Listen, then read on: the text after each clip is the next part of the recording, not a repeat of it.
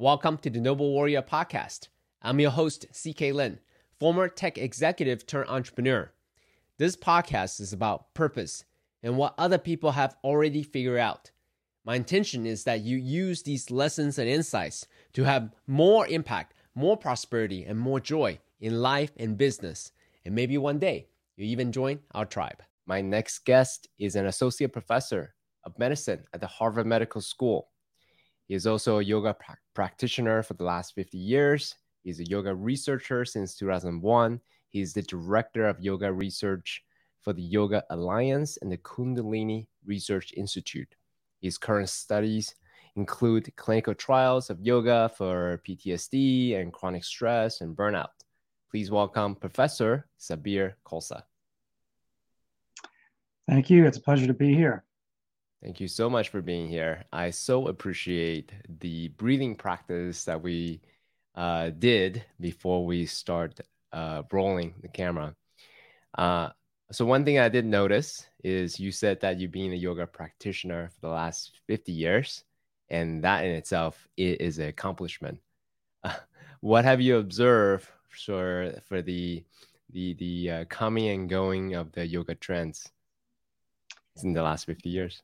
Well, it's been interesting to see that the change over time. Uh, one of the remarkable things is just the shift in the popularity of specific traditions and the actual uh, leadership of spiritual masters, which has shifted and changed over time.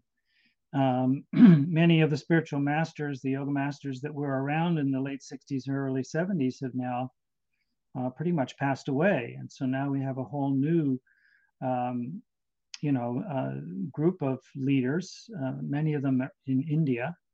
Uh, and it's it's been interesting to watch that shift. It's been interesting to watch the shift in in in the types of yoga that's been practiced and the popularity of and the popularity of yoga has been really one of the most remarkable things because that has been growing exponentially um, over the past couple of decades, and and that's really remarkable to see. We just uh, saw a survey that was published out of the University of Michigan of uh, the elderly talking about have you ever practiced yoga?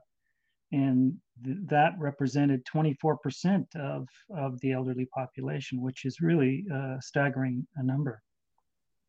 Mm, 24%.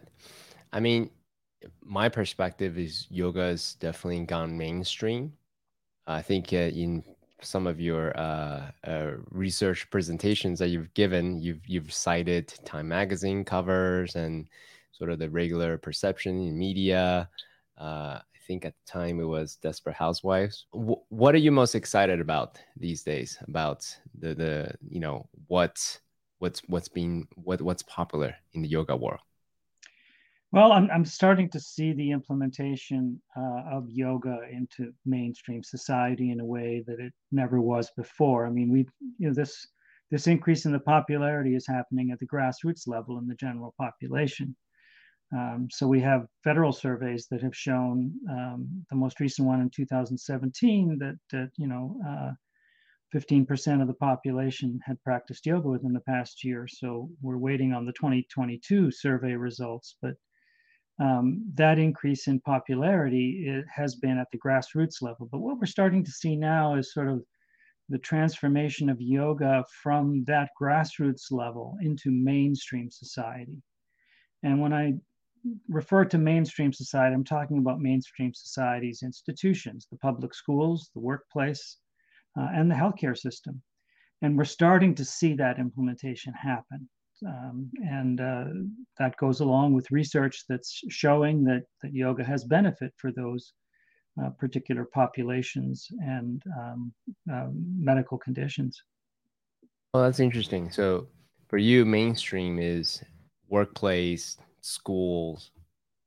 That that's as as the real world. Yeah, when you walk outside, I mean, that's you know what you see and where you go it's in it's in the gyms it's in your schools it's at your workplace it's mainstream it's it's right there on the street on, on street corner.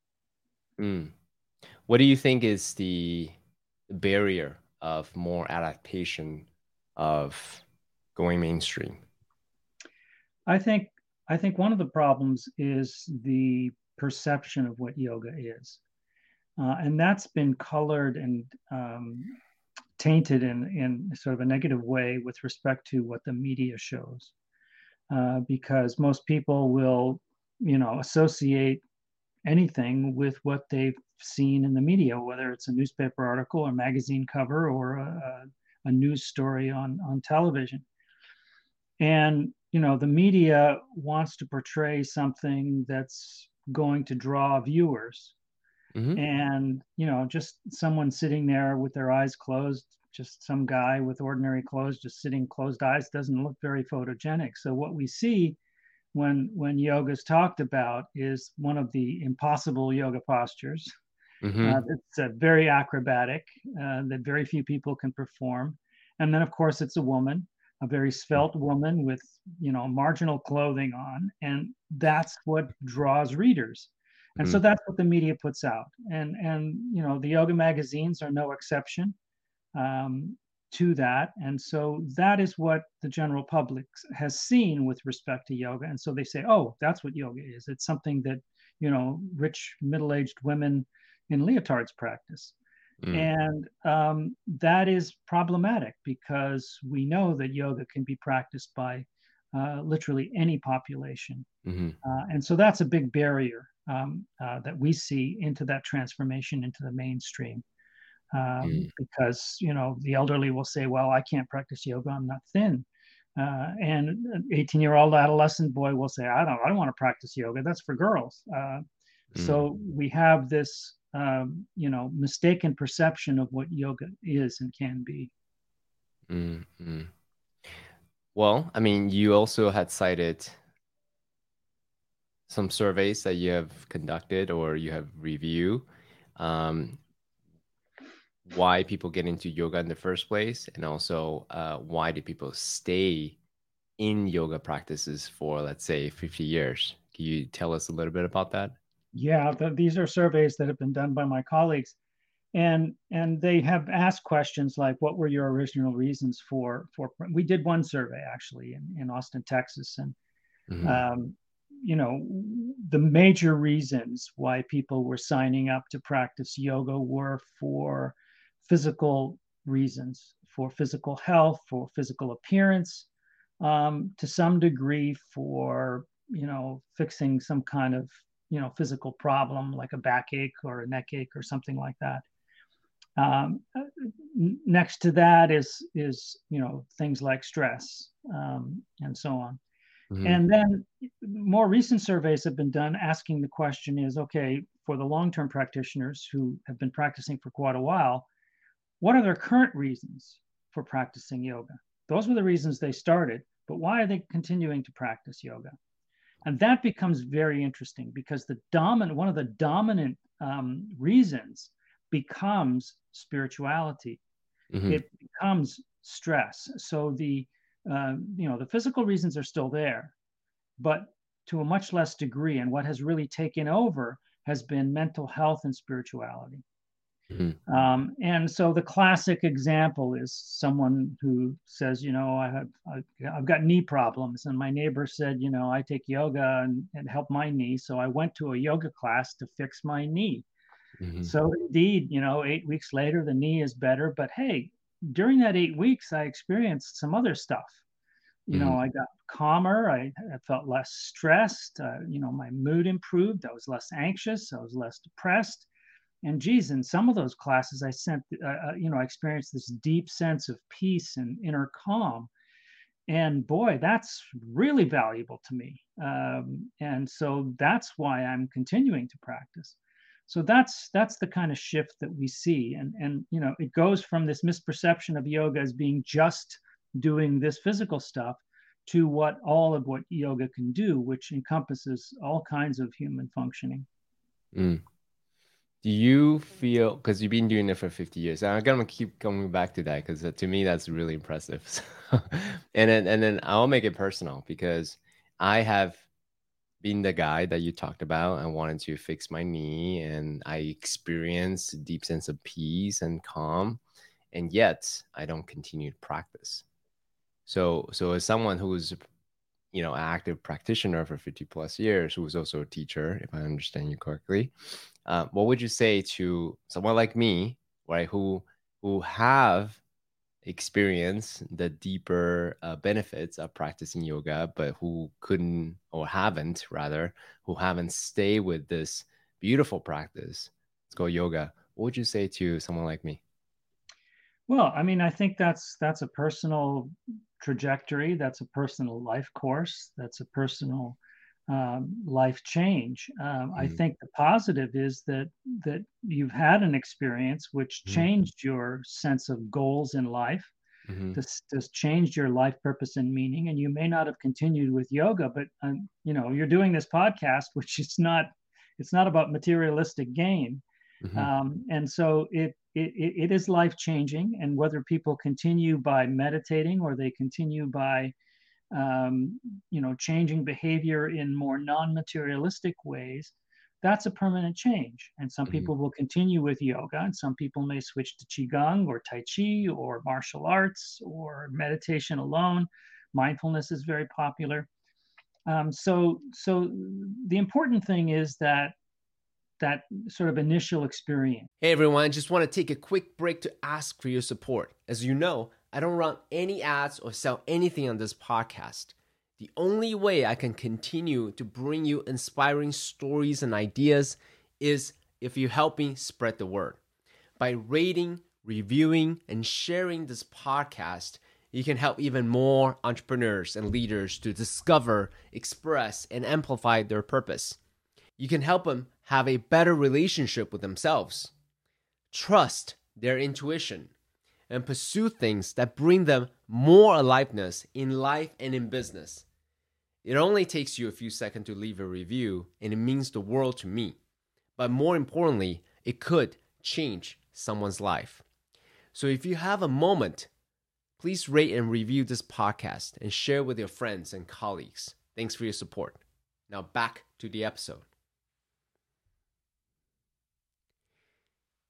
that that you know where people uh, get to touch that deeper state of consciousness um, that non-everyday state of consciousness that that's so difficult to describe that unitive state.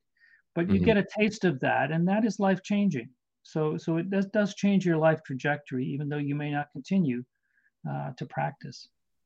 Well I'm gonna push you a little bit on that, Sat Bir, because I would say yes, I have experienced that deeper sense of calm, the unitive state, right? Um, I can't remember exactly what's called pleroma, right? That that sense of you know being in one and almost in the in the samadhi in, enlightenment mm-hmm. state um, through many different modalities.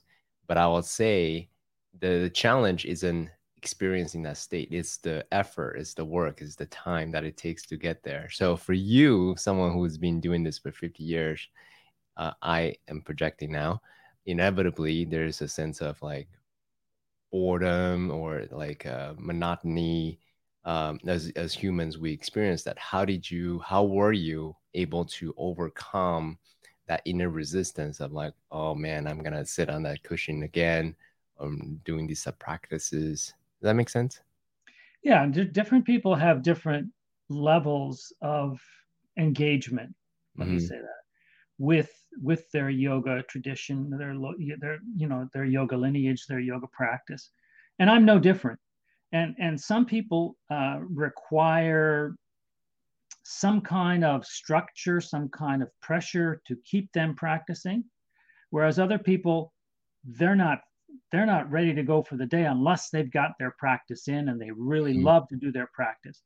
So it's a continuum from one extreme to the other. I actually sit on the non-practice side of extreme mm. uh, because if if I'm not under any pressure or any commitment, I will probably not practice as much, and so I have mm. to put that structure into my week uh, to make sure that I get those practices in. And when I do that, I do experience the benefits of it, but I'm just too lazy or not motivated in that way mm-hmm. to to just have my self motivation uh, make that practice happen, whereas other people are. Mm. Um, but either way, uh, the more you practice, the more you benefit. Uh, that, that's that's the truth. That's the reality, and we see that in research studies as well. Those people that practice get the benefit, and you don't practice, you don't get the benefit. That's the fatal flaw in mind-body medicine. You mm-hmm. actually have to do something. Um, well, I, I, it, I, I, would say it. it's yeah, I would say it's not a fatal flaw because you can look at it as a flaw, but I can also look at it as a benefit. I'd say it's it's right. a, a, hell yes benefit. Well, of course, it's a it's a huge benefit because you can you can do things to change your internal state, both mm-hmm. psychological mm. and physical, without having to resort to surgery and pharmaceuticals and, and mm. other technical medical procedures, which most of which don't address the underlying issue. But these practices do address the underlying issues. Mm-hmm. Um, and so they're extremely valuable. And and and when people can uh, comply with the practice and and and be regular, they'll get the benefit.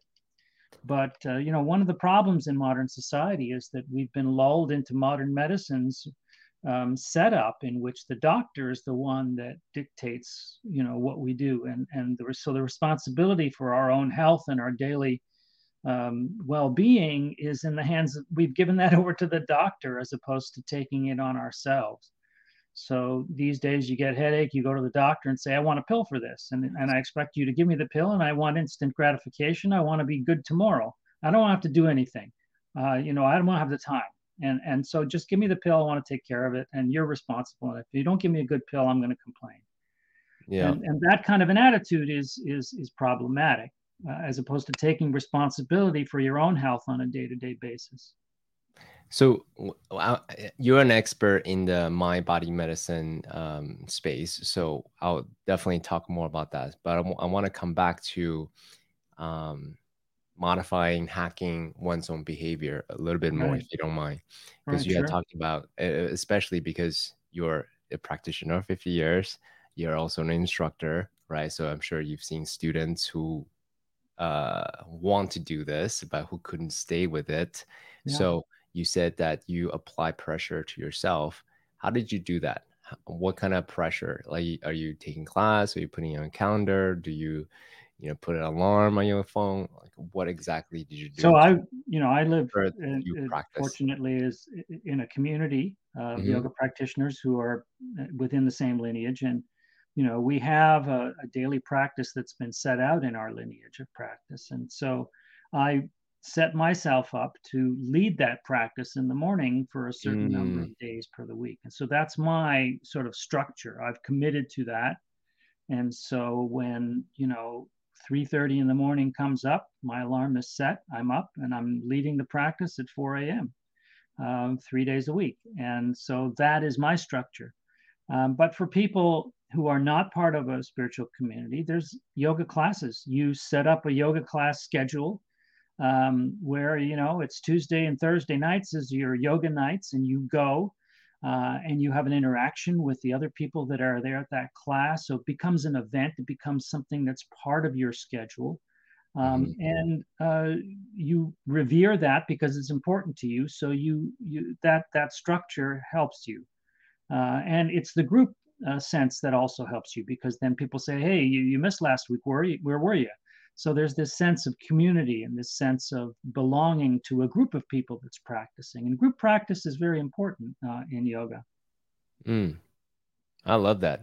I'm actually looking for a Kundalini teacher slash community. So maybe you can help me find someone or some some some groups uh, near Southern California area.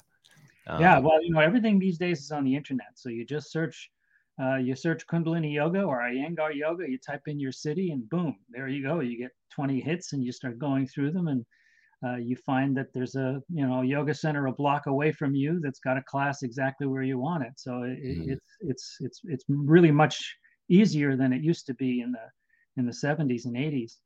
Mm.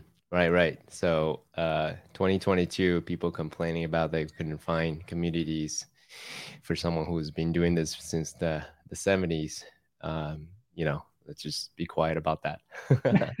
yeah, okay. you know, the 70s, you'd find out about something by walking on the street and seeing a poster up. Yoga classes right. here at this yoga center.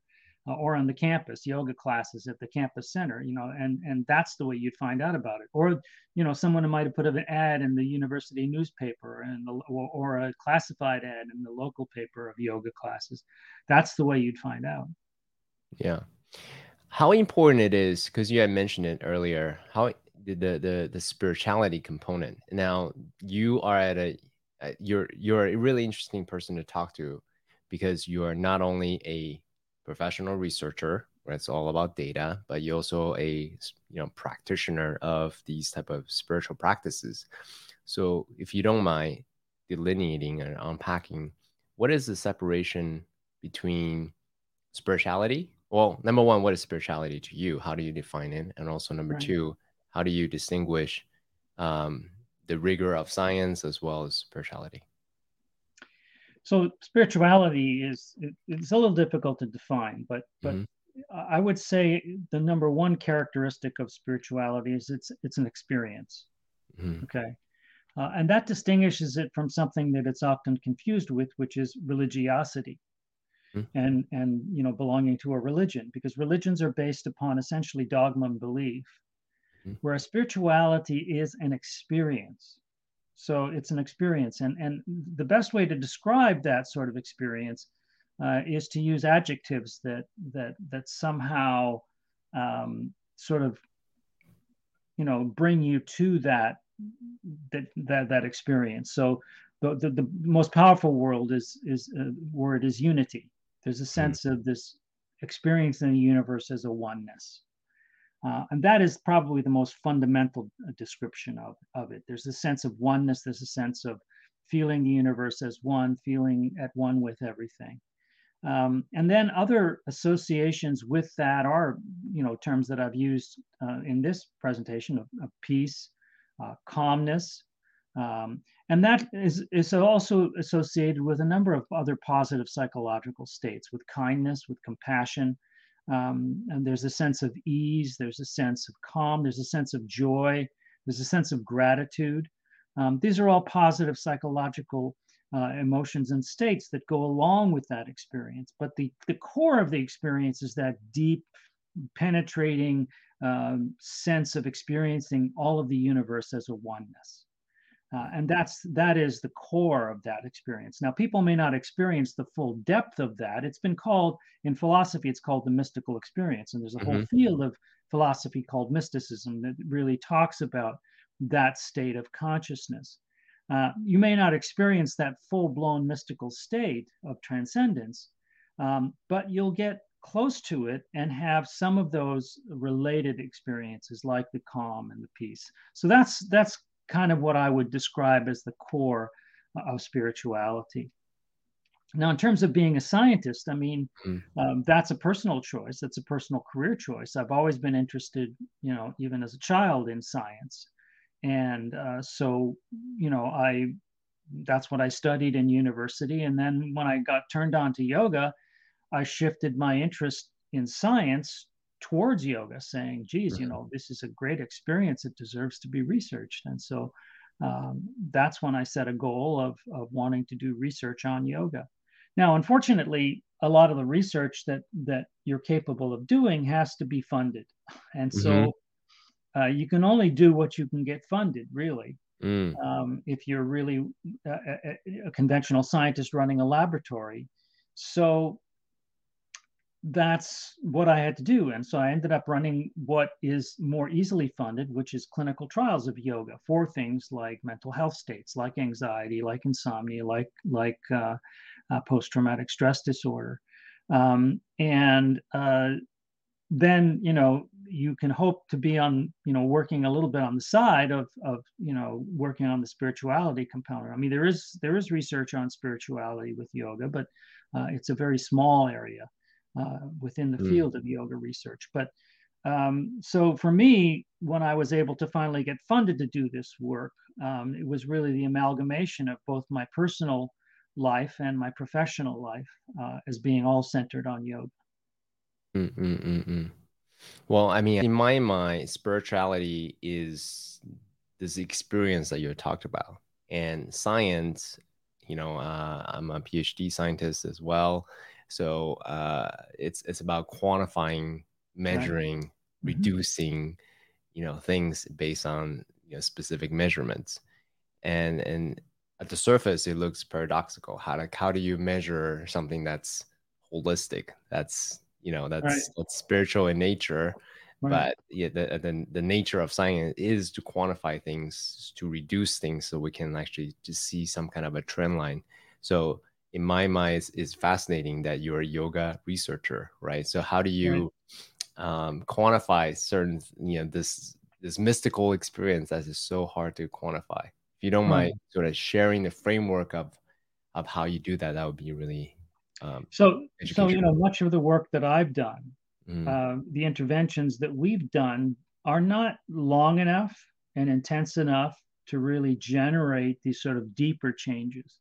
They may, in a few participants, have those changes, but for the most part, you're working on treating insomnia, improving their insomnia.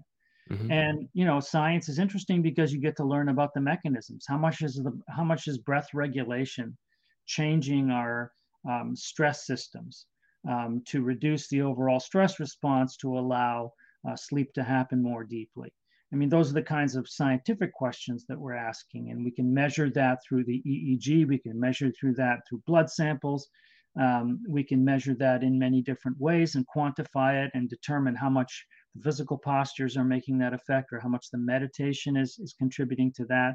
And so there's a lot to learn about that aspect of yoga. But if you want to study the spiritual aspects of yoga, um, that is now requiring a different set of tools. Mm-hmm. And, you know, I've heard many people say, well, you can't possibly study spirituality. It's impossible to study yoga. Uh, science can't study yoga. And, and I disagree with that.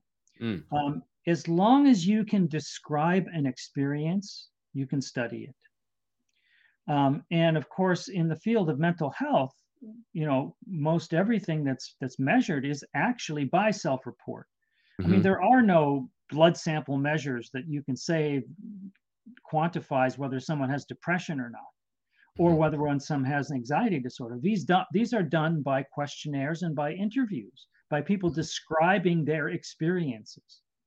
So that is the whole field of psychiatry and psychology is based upon that kind of self-reporting Mm-hmm. Now, studying spirituality is the same kind of thing. To what degree did you have that unitive state? To what degree did you have an experience of calmness on a scale of one to 10?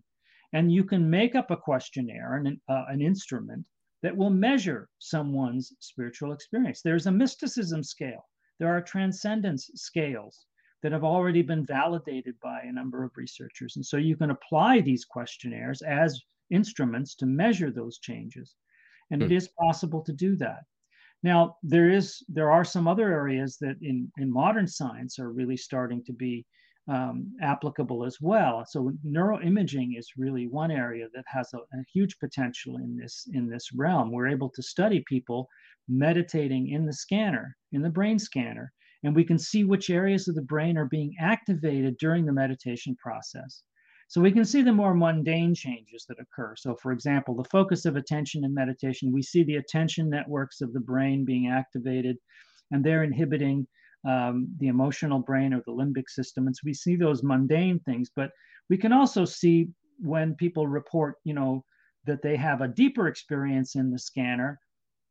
You know, we can see which areas of the brain or which networks in the brain are being activated. So we can start to understand the neurophysiology of these experiences. In a related area of research, we know that hallucinogens, a number of hallucinogens, will generate these mystical states. Mm-hmm. Um, and this happens in about 40% of people um, that, that, that take hallucinogens in, in the experiments that have been conducted. And these people experience these mystical states. And so now we've got you know that research and and that research can also look in terms of which regions of the brain are being stimulated by these uh, particular hallucinogenic agents that that happen to trigger these same regions of the brain that are triggered when we do these meditative contemplative practices mm. is so that was gonna be my next question so for you you had alluded to earlier you research what you can fund it for right so so assuming you get funding for whatever it is that you want to do research upon, what are the area of research that you really wanted to research? Well, you know, the reason I wanted to do research in the first place was to study these altered states of consciousness. Mm. But, you know, there's no one who is going to fund that in in, in the 80s uh, or the 90s. Uh, mm. It just it just was not going to happen. I mean, in fact, even mundane yoga research was not going to get funded. I was fortunate enough to that my first grant was a you know a funding from the National Institutes of Health uh, mm. to study the effects of yoga for chronic insomnia. Um, and I think that if you had applied a grant to try and study spiritual states at that point in time, you would not have been able to get a grant. I mean, and and probably still you would not be able to get a grant. It would be very challenging to get a grant on that topic because most of the grants are really funded for practical reasons. I mean, you know, mm-hmm. substantial mm. fraction of the population is suffering from mental health problems, and of course, a lot of the funding is geared towards uh, practical applications. Um, now, I would consider spirituality to be very important, um, but you know, you'd have to convince the reviewers of those grants, who are other conventional scientists, that this is worthy of study. Mm-hmm. Um, mm-hmm. So, despite the fact that we have organizations like the World Health Organization, who says that spirituality is an important thing uh, to humans in, in life, um, trying to convince a study section who are comprised of the reviewers for these grants is going to be, at this point in time, still somewhat difficult. Do you see that changing anytime soon? Especially now we have new mechanisms where um, crowdfunding or you know uh, crypto mechanisms were allowed crowds to support a thing. Do you do you I see that not, happening anytime soon? Yeah, I have not seen and, and I have not heard of any colleagues who have been funded that way. Um, the problem is that that it's it's like an all or nothing situation here. Mm-hmm. Um, when we get a grant from the National Institutes of Health, it pays for um, our salary, it pays for the salary of our staff, including the mm-hmm. postdoctoral fellow, the graduate student, the research assistant. Um, it pays for the laboratory space. It pays for the cost of the study in terms of the assays mm-hmm. and all the other mm-hmm. costs that are involved. So when we're talking about funding uh, for a study, a pilot study from the National Institutes of Health is like, you know, $450,000 in direct costs. Mm-hmm. And then your institution gets, you know, a substantial fraction of that. So it ends up being just under a million dollars just for a pilot study for three years. Mm-hmm. And if you're talking about a full five year study, uh, at the NIH level, you're talking about one, you know, one and a half million dollars. Now, you're not going to get that from crowdfunding, and you're unlikely to get that from a wealthy donor. Um, and so, when you talk about funding from so sort of donors and lower level uh, funding, like from the state level and so on, you're talking about tens of thousands of dollars, and that is marginal support um, mm-hmm. and, and, and really not sufficient to really allow you to get deep into a study. So this is the problem. It's it, it, research is extremely expensive, and the reason it's extremely expensive is you're paying people salaries, mm-hmm. and it's not just their salaries; it's benefits as well, fringe benefits. Mm-hmm. It's salary plus the fringe benefits. This is a huge cost, and it's ninety percent of the cost of of, of research study. Mm-hmm. mm-hmm. mm-hmm. Uh, yeah, thanks for for getting into the the, the details. Uh, as a former researcher, I, I feel your pain. I understand. I used to write uh, funding proposals to NIH, to NSF, and uh, I, I I I get the the grapple, the the struggle. So thank you. Yeah, and is a struggle, as you know. I mean, these days it's you write ten grant applications, and you expect to get one out of that, and mm-hmm. so that's an enormous amount of effort on an ongoing basis for work that leads to nothing. Uh, mm-hmm. I mean, you can then revise those applications and use what you've done before, but you know, all of that work goes for nothing because the grant is not accepted. So, it, it's a challenge to keep yourself funded um, as a researcher, and that certainly goes for conventional science. And I would argue that it's probably a little bit more taxing for those of us who are in quote unquote more fringe areas like yoga. Mm.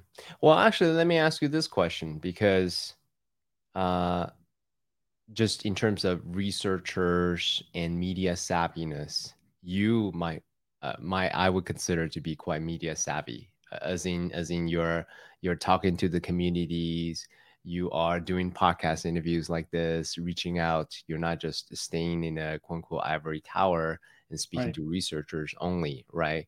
So so as someone who is active in the community, who also has uh, new uh, other jobs like the, being the director of these research centers outside of the academic institutes how has being media savvy uh, helped uh, you with your uh, research endeavors?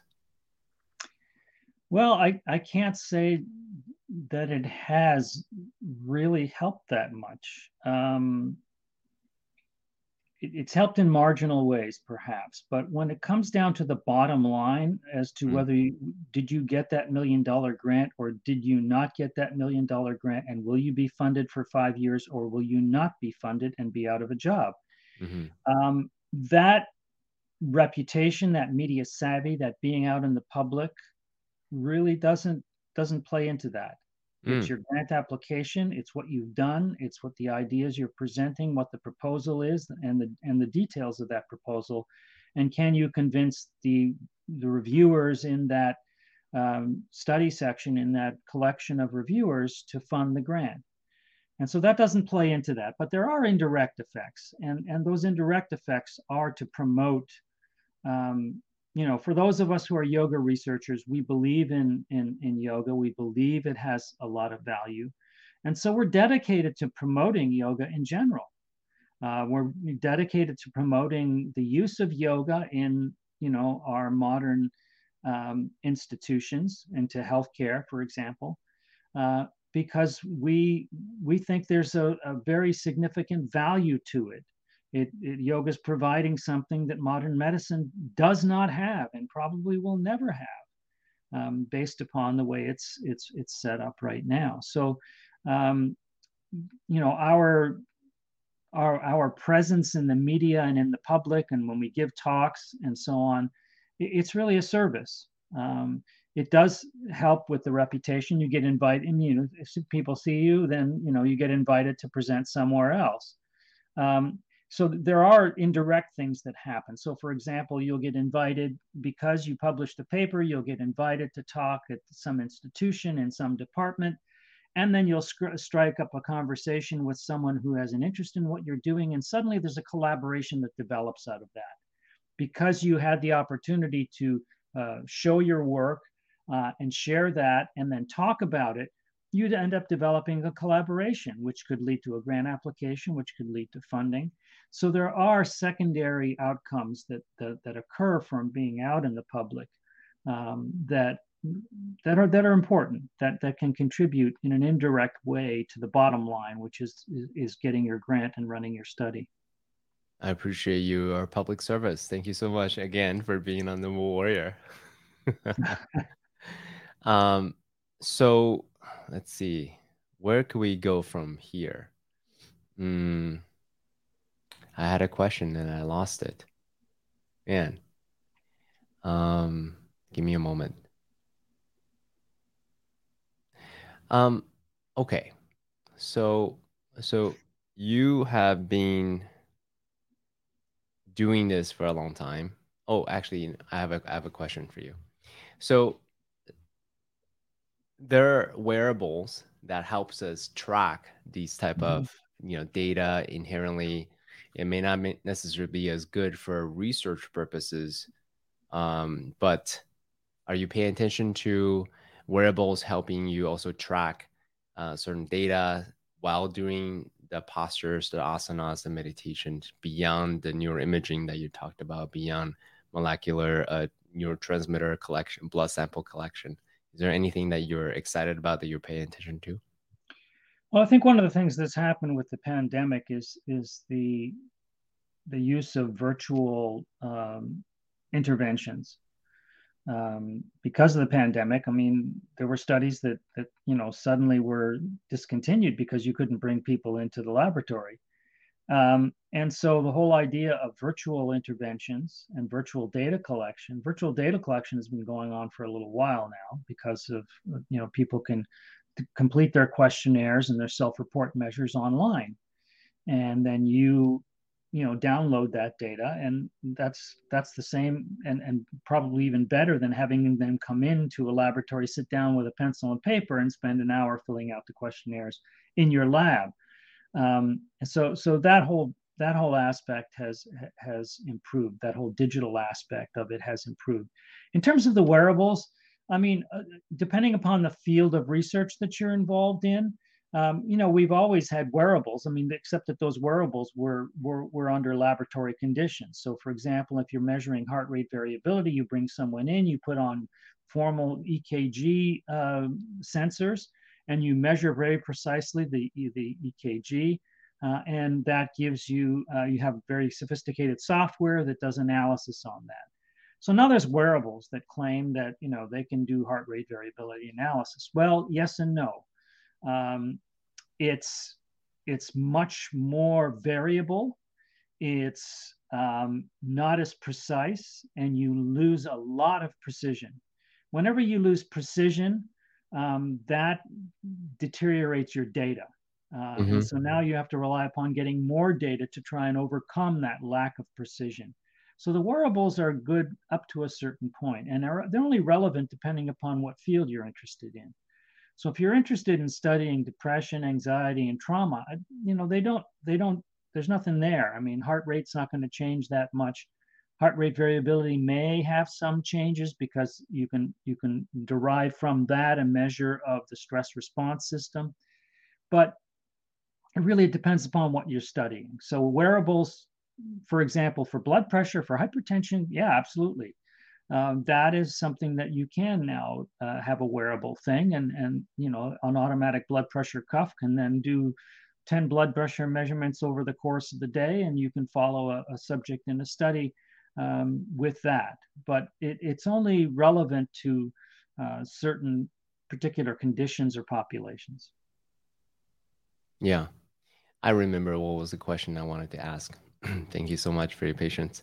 Um, so you had mentioned that yoga research is fringe based on your perspective. How did you choose yoga research as your path?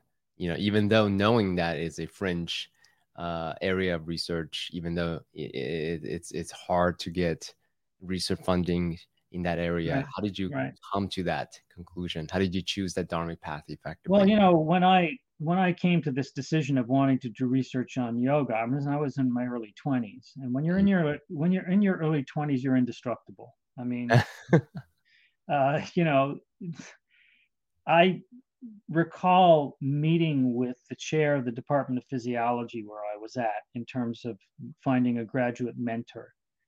And you know, my ultimate goal was to study yoga, but in, in, in the short term, I had to get a PhD in some conventional field of science. And so mm. that's what I was looking for in terms of a neurophysiology laboratory to, that I could study in.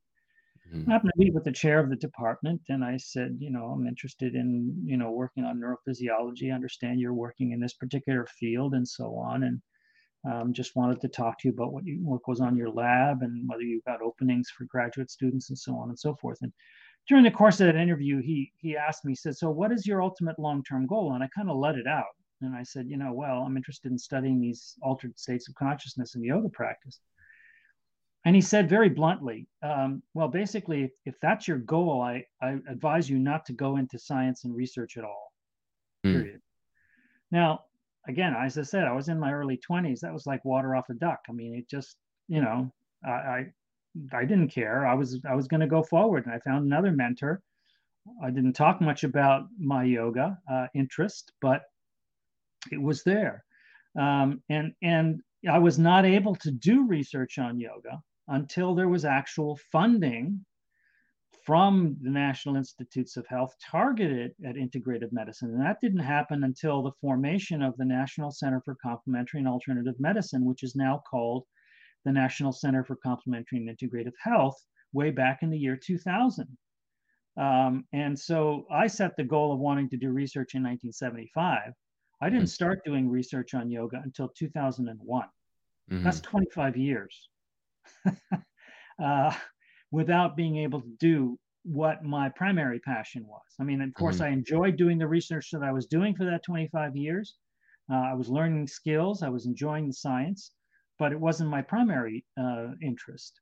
Mm. So that is is an example of, of you know what was available at that time, and and it, it just was not fundable. It was just not available. But but since 2000 in the U.S., it has been bec- become more fundable, uh, and so it's much different than it was. So how did you keep going, knowing that you just trusted that eventually there would be research centers open up to help you, you know, do this type of research that you're Well, I had no guarantee that I would ever be able to do research on yoga. There were no guarantees that I could ever do that work. I mean, I was Mhm. happy being a scientist, um, you know, having a career and and studying things that were of interest. It was a good job. I mean, academia it it brings you into the forefront of modern knowledge, and and so Mm. it's it, you know being an academic is a, is a very rewarding experience because you're on the cutting edge of human knowledge and it's exciting and and so it is a good field. There are negatives to it. The grant writing is the one we Yep. talked about. Yep. Um, publisher perish. Um, and and that goes along with you know with the grants so so there are challenges in that career but there's an enormous amount of freedom uh, in that career as well. So I mean, it was not a, it's not a bad career. I enjoyed my science that I was studying, um, and and I was involved in it. And it, it's just a question of whether I was able ever to to to engage in uh, my primary passion, which fortunately I was able to. These days, uh, it's very different from young people who are in their early 20s and say, I want to do research on yoga. There are mentors out there who they could study under and there is funding out there that is targeted in this area. So it, it's now feasible, much more feasible to do it now than it was uh, when I was coming up. Mm. So ultimately, you had said that you want to study the altered states of consciousness during yoga practice. Yeah. So let's just dream right now. How would you design such an experiment such that you can measure altered states of consciousness yoga? Well, it's interesting that you say that because I'm sort of semi-retired right now, and I'm no longer running studies out of my laboratory and no Oh. longer writing grants. Oh. Um, So, so now I'm still involved in in research, but only as sort of a co-investigator, Mm. as a consultant, and I'm still lecturing, and I'm still, you know, uh, we run the annual symposium on yoga research. I'm still the editor in chief of the International Journal of Yoga Therapy, so I'm still very actively involved uh, in research in many ways. I give a lot of, I do a lot of lecturing still, traveling to conferences. Um, and so I'm still very much involved in research. But in terms of, you know, that spirituality, we are actually considering um, doing some survey studies that address this whole idea of spirituality and spiritual experiences that yoga practitioners have. Mm. Um, and so I'd like to quantify those changes and, and, and, you know, start doing some research specifically in that area. Mhm. You know, there are some simple questions to ask. How much yoga does it take before you have to have these experiences? How Mhm. regularly do you have to practice? How long do you have to practice? How many months? Uh, what's the percentage of people that experience this? Are there certain personality types that are more likely to experience these states of consciousness than others?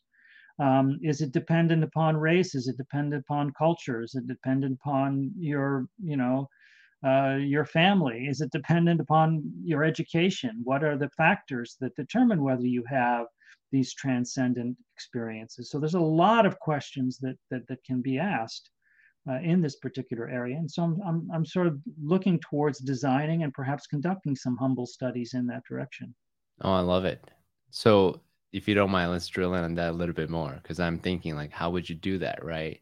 Right. So, because since yoga is a series of postures and meditation and all those things combined, the four components that you talked about, um, do you ask them during? Do you ask them before and after? How like how would you ask this Sure, I mean, subjective yeah question? you could i mean so so there's a number of ways you could do this i mean so for example there are teacher training programs people who've been practicing yoga for a few months or a year and then they say well, geez this is this is now important to me this is part of my life i'm going to become a teacher hmm so we now have many many many different lineages of yoga who all have teacher training programs and these are Mhm. intensive yoga practice programs as well as teaching learning how to teach programs And so when you go into a teacher training program, you are engaging in a good deal of practice and, and involvement with yoga practice. So what we can mm-hmm. do is we can study people who go into a teacher training program. We can monitor their day-to-day experiences of transcendental states.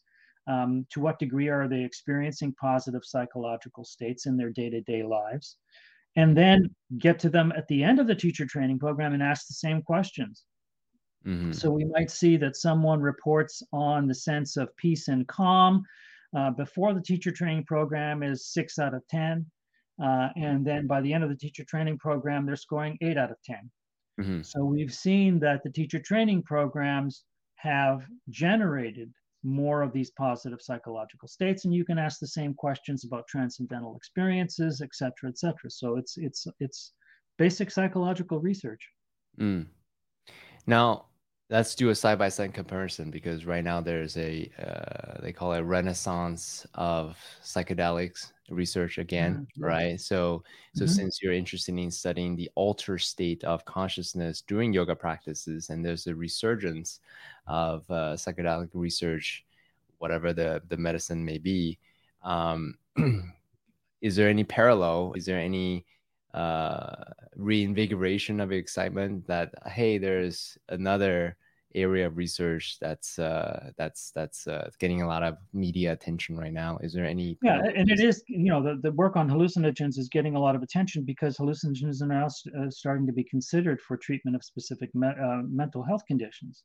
Mm-hmm. um, so there's that a whole new field of research which is then related to hallucinogens which is not tied together with the whole idea of spirituality um, but I see that field as very interesting because mm-hmm. a lot of the results that they're finding are very relevant to what we're finding. I believe that hallucinogens trigger the same regions or the same networks in the brain mm-hmm. that these contemplative practices address. And so there's a lot of relevance there to look at what's going on in that field um, and and and see you know how the changes in contemplative practices are are making similar changes. So so to me, it's a supportive related field. Beautiful. Um, hmm. And then how would you? Uh, so since you're you're an editor in a publication, is there any um, sort of uh, comparison studies that you can make from yoga practice to um, psychedelic research at all? I'm a little hesitant to to to go into psychedelics myself. I think that there's some concern about those from a spiritual perspective. Um, mm-hmm. And one thing that has been suggested has been that if you consistently use these hallucinogens, you are artificially stimulating those regions of the brain. And you may potentially be then um, negating the possibility that you could trigger those regions of the brain with contemplative practices. In mm-hmm. other words, you wear those regions out or you you you know you blow them out for example mm-hmm. uh, and then you're no longer able to achieve those states through contemplative practices i'm very much uh, focused on the idea that these these experiences really are most valuable if they come from spiritual practices, from meditation, from breathing techniques. Um, uh, to me, that is of most value. Got it. Beautiful. I I appreciate that perspective. Yeah, I think there's there should be uh, research done in that area specifically, right? Whether or not endogenous is exogenous production of such a stimulation, rather, um, is would would would actually cause irreversible harm to whatever the mechanism that produces such a biochemistry. So I think it would be quite interesting. Difficult to quantify that, but but it would be an interesting study. I agree. Yeah. Um, so going back to my body medicine, so you had talked about yoga as in four components: the uh, the postures, the relaxation, the meditation, and what was the fourth? The breathing, the pranayama. Breathing. Thank you. Yes, the breathing. So since science is about the ability to reproduce results, so I'm quite curious to know because people like me will want to know. So, what are some of the most effective ways? So, what are some of the most persistent way to to to to have uh, results in um, in relaxation and and and then addressing anxiety and so forth? Is, do you have any uh, answers to that? Yeah, I mean, I think I think the and if you know, and I you know, I have to be cautious here because I'm speaking in generalities, and there's sure. always exceptions to to generalities. Of course, so, you know, you you make a generalization, and people say, "Well, I just met someone who, you know, violates that." So I'm speaking in very generalizations, uh, very mm. much generalizations. So one generalization that I that, that I stand by is that a yoga intervention or a yoga lineage or yoga practice mm-hmm. that incorporates all four of those components, perhaps plus others like diet, like mm-hmm. philosophy, like uh, group sangat. Um, mm-hmm. Those more traditional, comprehensive, multi component practices are likely to yield more benefit, more change, more improvement, and even more spirituality than more limited practices, which focus heavily on one or the other. Mm. So, comparing a traditional yoga format with a yoga class that does nothing but asanas, no meditation, no breathing, uh, no relaxation, or comparing it to meditation alone, where there's no breathing, no posture, no relaxation, my contention is that you're better off with the multi-component practice. It's likely to be more effective for several reasons. One is that you are affecting the same mechanisms through all four of those different components. Uh, you're affecting the stress system through the physical postures, through the breathing, through the relaxation, through the meditation. You put them all together and you're more likely to have a stronger impact. That's one aspect is that you're you're you're coming at it from more angles. Uh, and so the more angles you you come at it from, the more success you're likely to have. The second uh, aspect to this is when someone starts out with yoga practices with the four different components, they now have an opportunity to gravitate to what they personally benefit most from. So someone may begin with a yoga class and then find that they are deeply inspired and deeply moved by the meditation practices so that they can then emphasize the meditation practice. Or other people may emphasize the physical component or the breathing component. Had they not pre- been presented with the full comprehensive yoga in the beginning, they would not have not been have been able to sort of gravitate towards the style that that, that fits them. So, for example, in the case of someone who really got turned on by meditation, if that person was presented with just a physical yoga practice alone, they never would have identified that potential passion uh, and, and engagement with meditation. So that's the second reason why I think that uh, so this multi-component traditional yoga is better than what I've termed uh, is limited yoga, in which you know uh, the focus is uh, heavily or entirely on one aspect of the yoga. So, as a Kundalini teacher, but also a practitioner, I'm curious: Are there uh, any specific kind of lineage or uh, teachers or uh, places that you we can introduce people to this multi-faceted approach to yoga? Well, I think I mean the the different yoga lineages all have their you know their levels of uh, emphasis on those different aspects of yoga. Uh, some yoga lineages are more focused on the physical, and some are more focused on the spiritual. I would say that Kundalini yoga is very much a spiritual form of yoga practice. The goal is really spiritual development. Mm. Uh, it's not as much focused on body alignment and so on. Um, that is there, of course, just because it is, you know, a physical component of yoga. But you know, the focus is really personal growth. Uh, and there are other yoga lineages which also have a similar focus on that spiritual advancement component.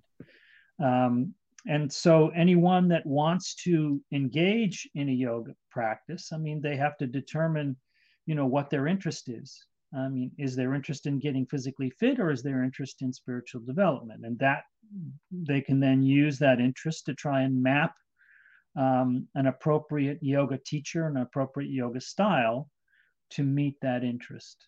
Um, and uh, you know, fortunately, we have the internet today, so it's easy to do that shopping. you can you know find out about you know the different lineages and all the details, and you can even try you know, online classes uh, for that mm. matter.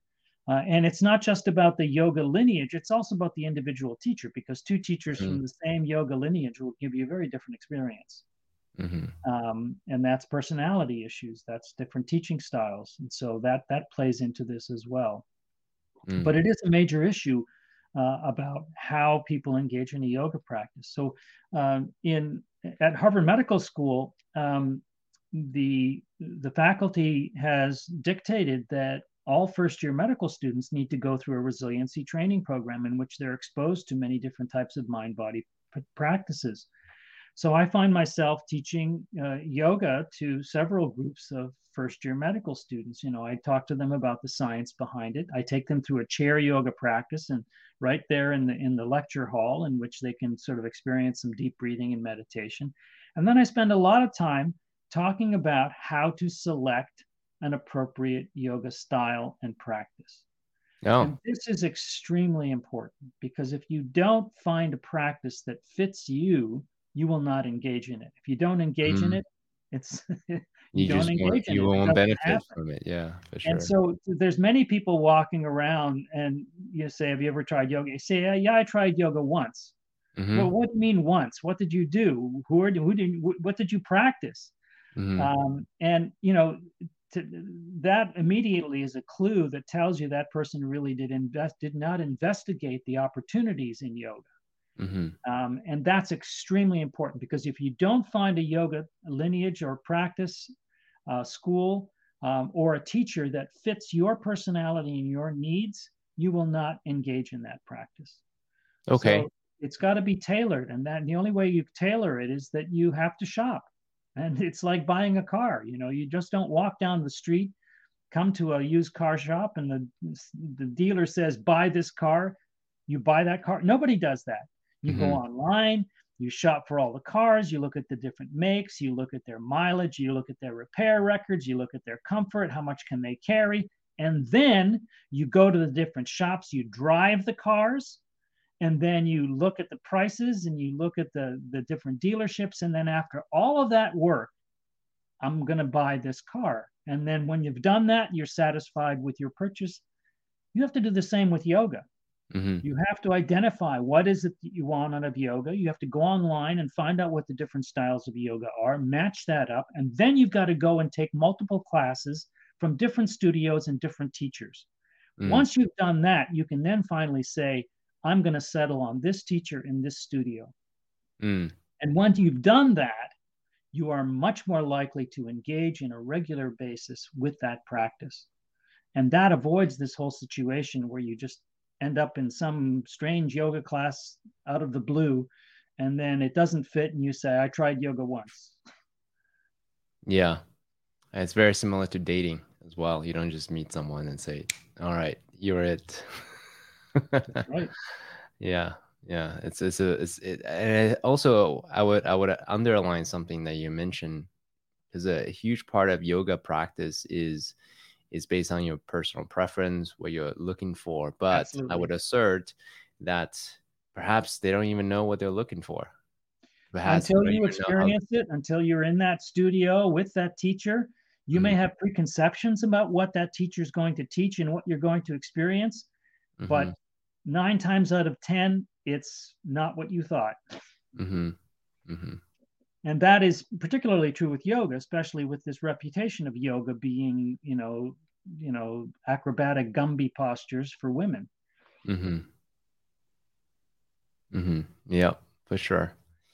Um, well, we didn't, we haven't talked about your expertise of the mind-body intervention. I know we touched on it a little bit earlier. Would you like to say some more about how uh, modern medicine is about addressing the mind or the body versus yoga, which is focusing on the mind body intervention together. Would you say more about that?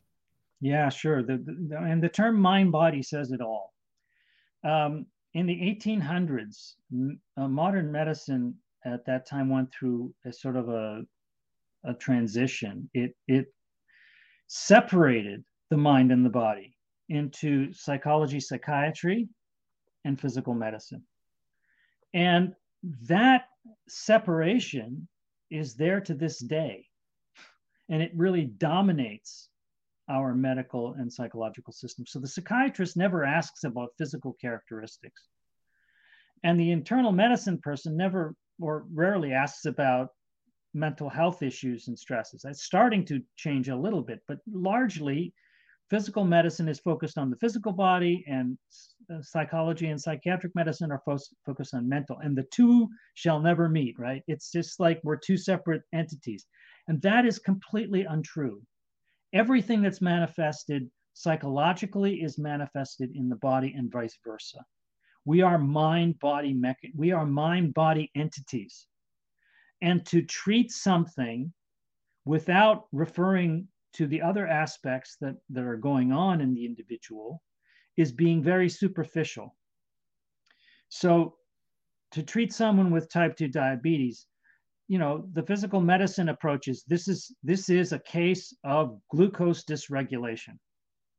And so that's how it's treated, like a mechanism.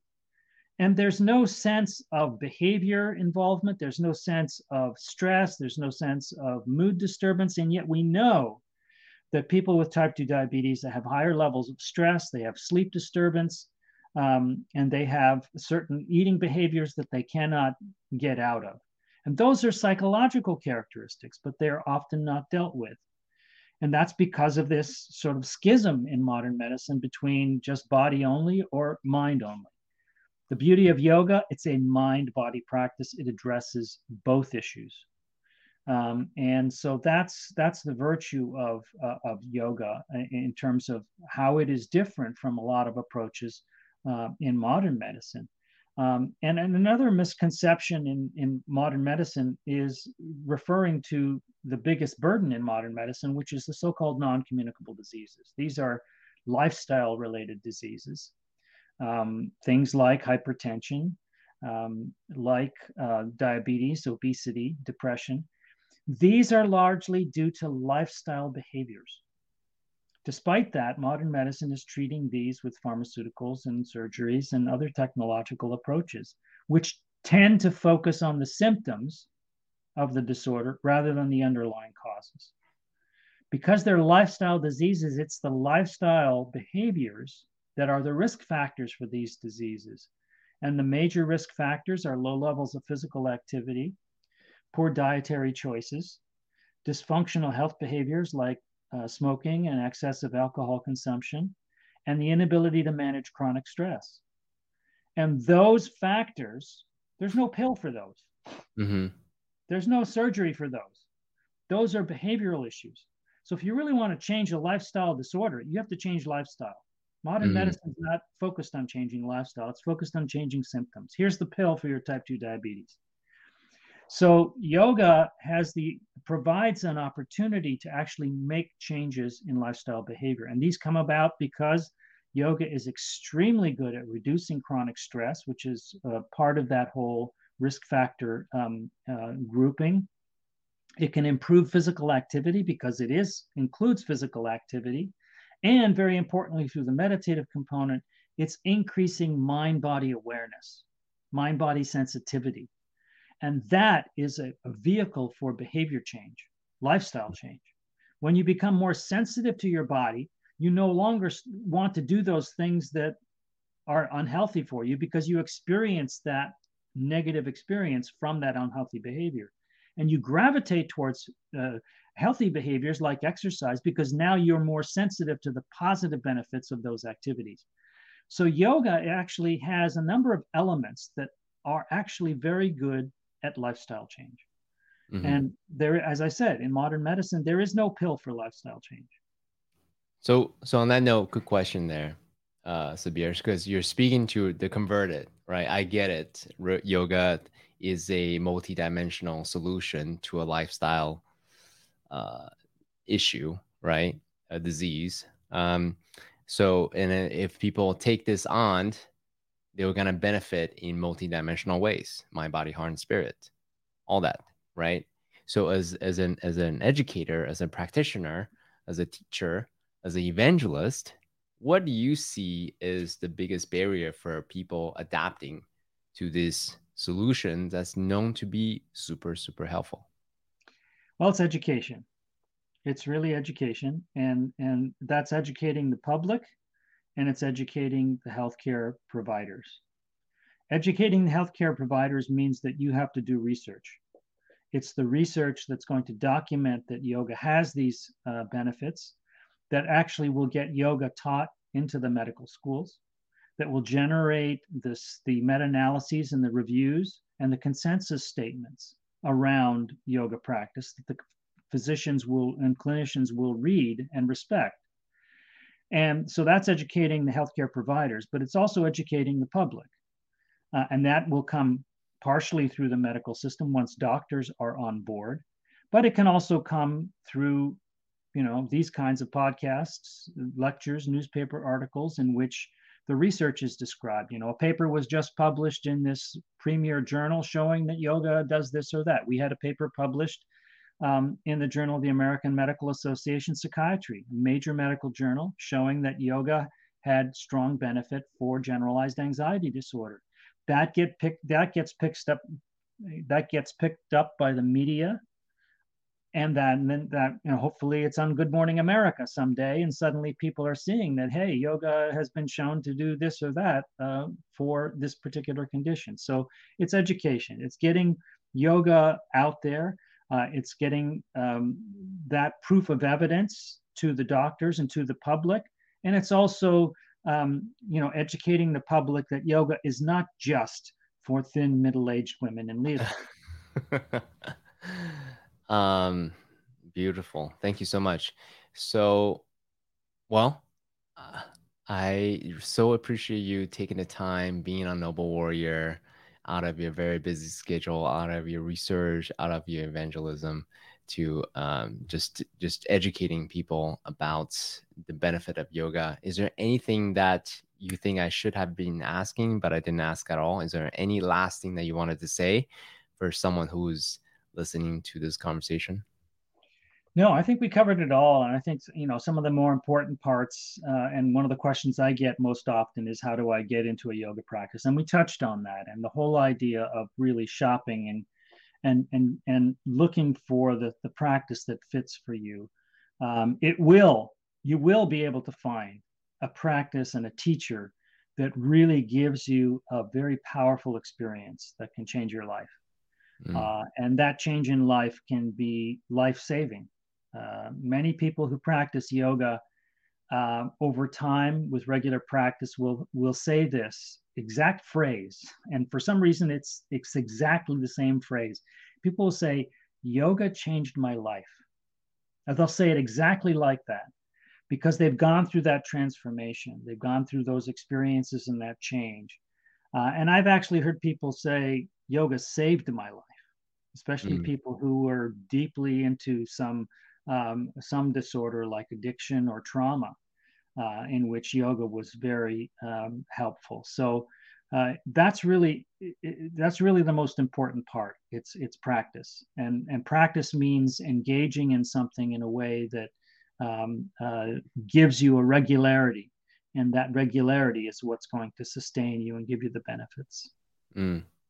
Well, Noble Warrior is all about living a life of deep joy and purpose and meaning.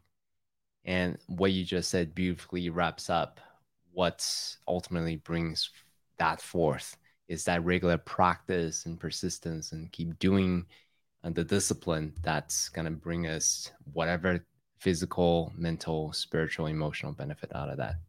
So thank you so much, uh, Sat Bir, for sharing your wisdom uh, as a practitioner of 50 years, that is it just in itself just shuts up the room. I, I, I was assert. So thank you for the work that you do. My pleasure to be with you and all and all of you. Appreciate it. Thank you so much for listening. I hope you enjoyed today's episode and inspire you on your journey towards purpose. Make sure to check out the show notes in the description for a full rundown of this episode with all the important links at noblewarrior.com forward slash episode number. And also make sure to share this with a friend and subscribe on Apple Podcast as well. I really love hearing feedback from you. So share a review on Apple and let me know what part of this podcast episode resonated with you the most. Remember, your higher self constantly points you towards your purpose. And now is the time to take action towards that.